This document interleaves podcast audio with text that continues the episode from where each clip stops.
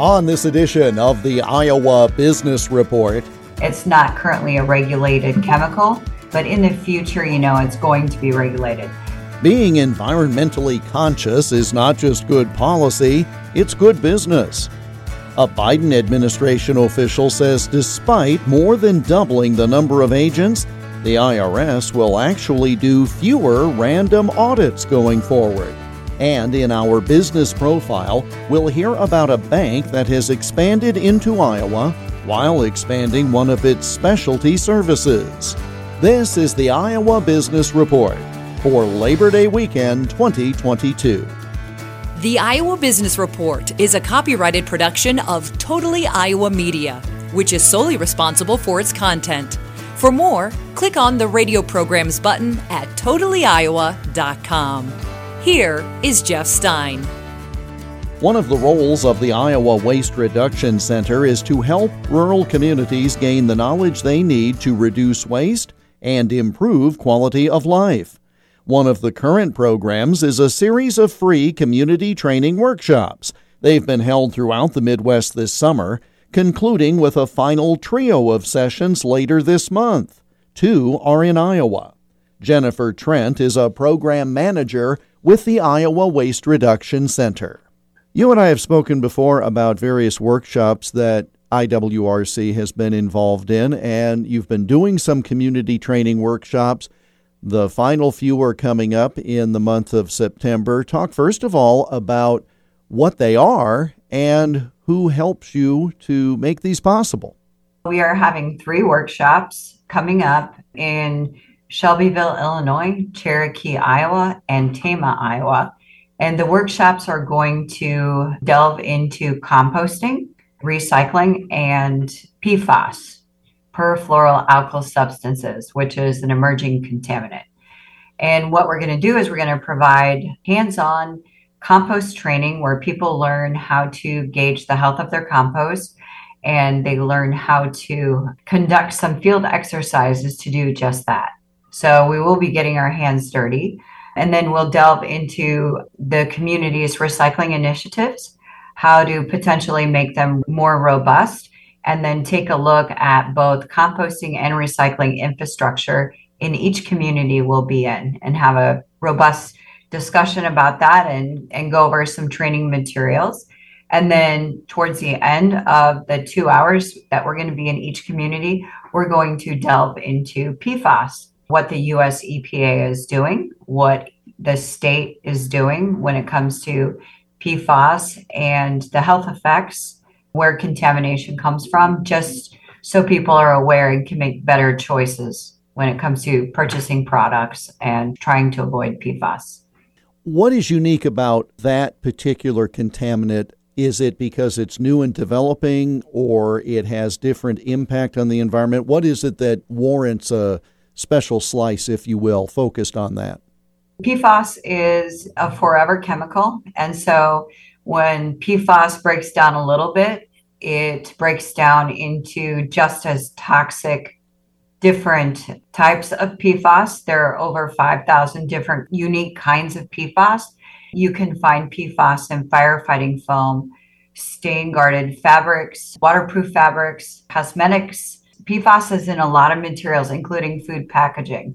And when these materials end up in our landfill, they break down, the chemicals break down. When you throw like food packaging or anything made with PFAS in the landfill, it breaks down. And then that landfill leachate becomes toxic, leaches into the groundwater, ends up in some of our water supply. And there's a lot of health impacts that PFAS has been attributed to, including fertility problems, fetal problems, liver issues, you know, because as your liver tries to clean toxins out of your body, that PFAS bioaccumulates into your body. ADHD, neurological problems. So, EPA is doing research on PFAS currently. It's not currently a regulated chemical, but in the future, you know, it's going to be regulated. Some states are doing much more robust things than the EPA currently when it comes to taking a look and testing water supplies and landfills for contamination so that that can help drive the regulatory process in the future. How is it that the communities that you have visited and will be visiting, how is it that they were selected? Well, we did a GIS analysis of communities in South Dakota, Minnesota, Wisconsin, Illinois, Missouri, and Iowa. And we took a look at communities that had low population, uh, 5,500 or less, and exhibited a need for some outreach. Because when we take a look at these communities, a lot of times there's no one working within the community towards initiatives like this. And we have the expertise to do it. We also looked at opportunity zones, areas that we thought could benefit from our services. And of course, our services are free. The project is funded through Rural Utility Services of the United States Department of Ag. Now, who should be interested in attending? There's a wide variety of people who could benefit from the knowledge. Some might not be as apparent. So, for example, uh, businesses. Uh, why is it that somebody involved in business or community economic development, why is this of interest to them? You know, a lot of times it boils down to a sustainable ideology within your business model. So let's say you're a restaurant or a grocery store and, and you have food that's going in the garbage. You know, if you learn to compost it, you can implement some kind of a composting system or you can purchase a composting service from a provider. But it actually is just a great idea because food waste in landfills generates greenhouse gases it can be um, expensive to dispose of. And then there's always food that can be donated. So we, we touch on all of those. Any business that's interested in composting food waste can learn how to. Municipalities, communities, cities that collect yard waste from the residents within the community and are interested in setting up a compost site, we can help them with that. Basically, anyone in the community that's interested in diverting food waste from the landfill will find value in learning how to compost. Same with recycling. Some of the communities that we've been in have a location set up where people can drop off their recycling. Some of them have curbside. And so we like to have just a discussion about the infrastructure. What would the residents like to see in the community and how to reach some of the goals that they're talking about? When we go into these, we invite the recycling coordinators or the, the transfer station landfills to talk about recycling. Some of their problems are contamination. We want them to talk about that. So residents are more aware of what's allowed and what's allowed. And then we also like to talk about in these communities when it comes to recycling the costs and where we can improve. How can we increase participation? Now, you have these final three coming up in Shelbyville, Illinois, Tama, and Cherokee in Iowa. If someone is not near one of those locations or is not able to make it, what resources are generally available either through contacting your offices or going online? Number one, if you want to attend one of these free workshop trainings, uh, just hop on our website. It's iwrc.org and register and then uh, we'll see you on those dates. But if you can't attend, you can always contact me at jennifer.trent at uni.edu or hop on our website and fill out the contact us form. We offer free services to address food waste. We look at all levels of the EPA food recovery hierarchy to help implement strategies. We also work with municipalities, communities, businesses, institutions on pollution prevention initiatives, as well as, you know, how to better create a more robust recycling program. And then we also take a look at emerging contaminants and follow what's going on with in the regulation world with those. And so if you have any concerns or things you want to discuss or ideas, we'd be happy to help.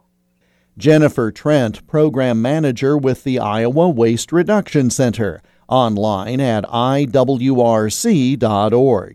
We spoke via Zoom on Wednesday, August 31st. Remaining workshops in Iowa include a session in Tama on Monday, September 19th, and in Cherokee on Wednesday, September 21st. Again, for more information or to register for the free workshops, go to iwrc.org. We note that material in the workshops is based upon work supported under a grant by the Rural Utilities Service, a division of the United States Department of Agriculture. Any opinions, findings, and conclusions or recommendations expressed in the workshops are solely the responsibility of the presenters and do not necessarily represent the official views of the Rural Utilities Service. Still to come, a more selective tax audit system, and we'll tell you about a family owned bank that continues to grow. You're listening to the Iowa Business Report. Are you experiencing farm FOMO? It's the fear of missing out on opportunities to make every soybean acre you farm more profitable. Luckily, FOMO is easy to overcome. Just tap into your Iowa Soybean Association benefits courtesy of the Soybean Checkoff. Be among the first to receive agronomic research results, timely soy news, producer education invites, and so much more. Connect today at iasoybeans.com.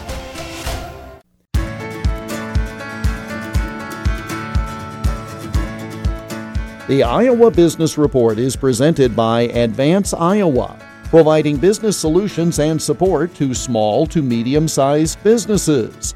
Let's work together. More at advanceiowa.com and search for Advance Iowa on LinkedIn and Facebook. The Inflation Reduction Act provided for more than doubling the number of IRS agents, and that has caused some concern among business owners about more audits taking place.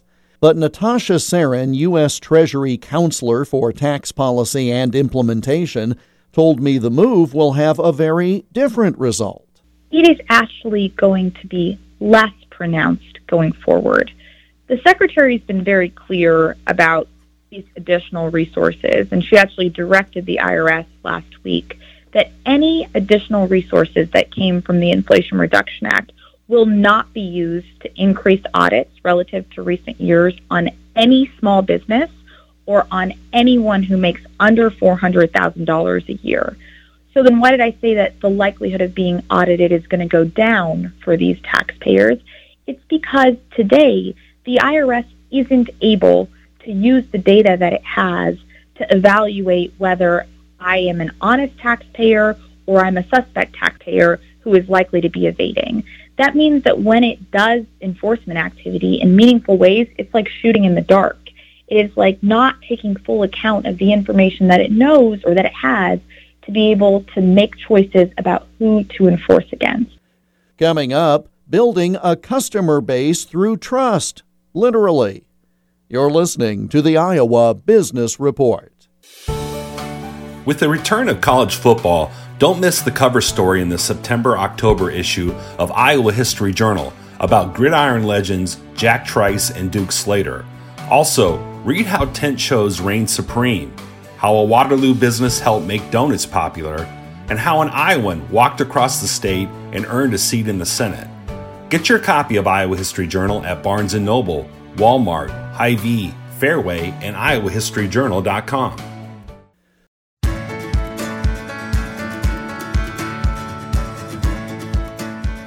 Support for the Iowa Business Report comes from the Iowa Business Council, a nonpartisan nonprofit organization working to elevate Iowa's economy through leadership, research, and advocacy. Learn more and review the annual competitive dashboard data by going to iowabusinesscouncil.org. In our business profile, we'll introduce you to Security National Bank of Omaha. While based there, they have expanded to not only include branches in Iowa, but Texas as well. John Jacobson is a bank vice president and director of Iowa Trust Administration and Wealth Management. Security National Bank of Omaha, as I always say, because across the country there are numerous First National banks and Security National banks, and many banks have some similar monikers, but this is Security National Bank of Omaha.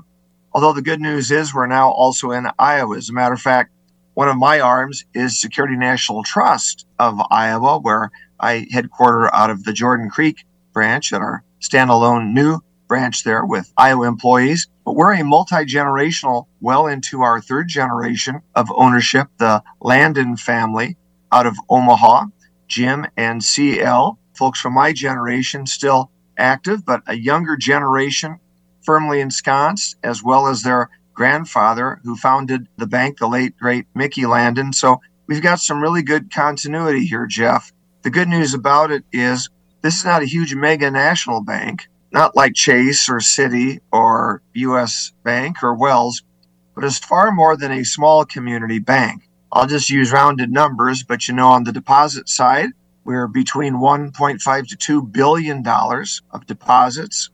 And of course, on the trust fiduciary side, although those assets are segregated and protected by their very nature as fiduciary assets, aren't allowed to be carried on the bank balance sheet. We're at 1.7 billion in assets on the trust side. And so this is a large enterprise, a couple hundred employees, including a couple dozen in the trust area. And now we have expanded twice into Iowa, Council Bluffs, and now at Jordan Creek in Des Moines with new uh, center in Dallas, Texas. So we're, we're really branching out in many ways, literally, and of course, digitally as well.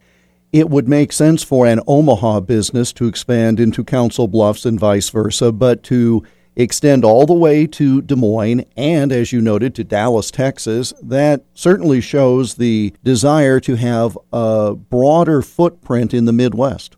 Precisely, Jeff. And I think part of the reason for that is in the trust and estate administration area, the fiduciary end of the bank, we're seeing regionally and nationally a reluctance of banks that have chartered trust powers to utilize them because of what's really a draconian regulatory environment, and also just because of efficiencies of scale. Small banks, small community banks throughout Iowa largely cannot do the type of work that involves a trust.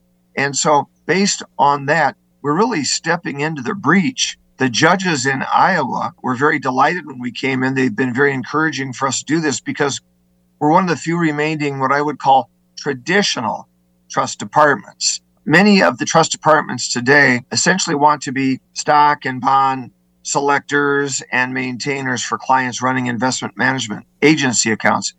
But Jeff, we do a lot of the work where there's litigation between family members. Somebody has to step in there and keep businesses running, be an impartial referee, make distributions fairly in contentious cases. Also, for people that have severe injuries or severe physical or cognitive nature. We do a lot of work, even as conservators, as executors, to help them.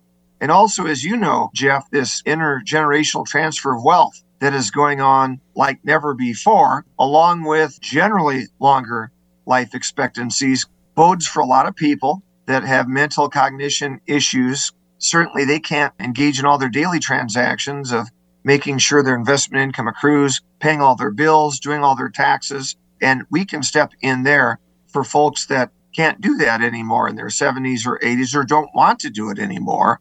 And we step in there, oftentimes, folks with even dementia or other cognitive issues.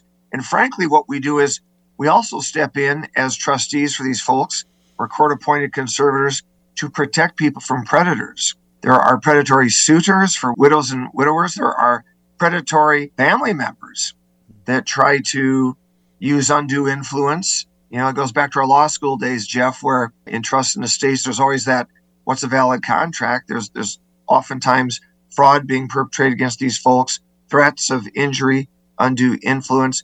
We're able to come into these situations, protect them sometimes from their own family members, not to mention the uh, punitive creditors that will try to tell somebody in a vulnerable state, you need a new roof, write the check out today. You know, you need all new siding, write the check out today we're there as a vanguard to really protect people. And also, we have to do a good job of maintaining, preserving, and growing responsibly those assets. You know, we're in a very volatile market right now. We can't spend people's money like a 25 year old broker on Wall Street. We've got to keep preservation of capital with some decent uh, income streams coming in, but we have to do that responsibly and we have to do that, frankly, better than the next person because we've got to both maintain the principle but grow the interest for these folks. Why do you suppose there are not as many institutions such as yours who have maintained the quote unquote traditional trust department? I know many financial institutions, they have their investment centers as part of it. Exactly. How is it that we got away from the more traditional role that you're describing that Security National Bank of Omaha is employing throughout the state of Iowa through that office in Des Moines. How is it that there was this gap all of a sudden? The big barrier is that the regulatory environment has been punitive, both at the level of the OCC, the FDIC, and state divisions of banking. For small, rural community banks, they simply can't afford the overhead it, it takes to run that in a regulatorily compliant way with the savvy of investment advice and hiring attorneys that can go to court and uh, do this for the judges. A bank like ours is perfectly situated. I still make house calls. I still take the phone call at midnight on Saturdays and Sundays. You know, they need that type of individual help, fleet of foot decisions that can be made literally within an hour or two where you're not getting a 800 number from a huge bank but to have an in-house group of two dozen people with the attorneys, with the CFAs, with the regulatory compliance people, the operations people make it all work. John Jacobson, Vice President and Director of Iowa Trust Administration and Wealth Management for Security National Bank of Omaha, online at snbconnect.com. We connected via Zoom on Thursday, September 1st. And that brings us to the close of this week's program. We're back again next week at this same time. In the meantime, you can listen to all or part of today's program by going to totallyiowa.com and clicking on the radio programs link. We're also found on all the major podcast distributors, 19 now in all. The Iowa Business Report is presented by Advance Iowa providing business solutions and support to small and medium sized businesses. Let's work together. More at advanceiowa.com and search for Advance Iowa on LinkedIn and Facebook. We welcome your comments. Send them by email to radio at totallyiowa.com. I'm Jeff Stein. Thank you for joining us, and we hope you have a safe Labor Day weekend and a prosperous week ahead.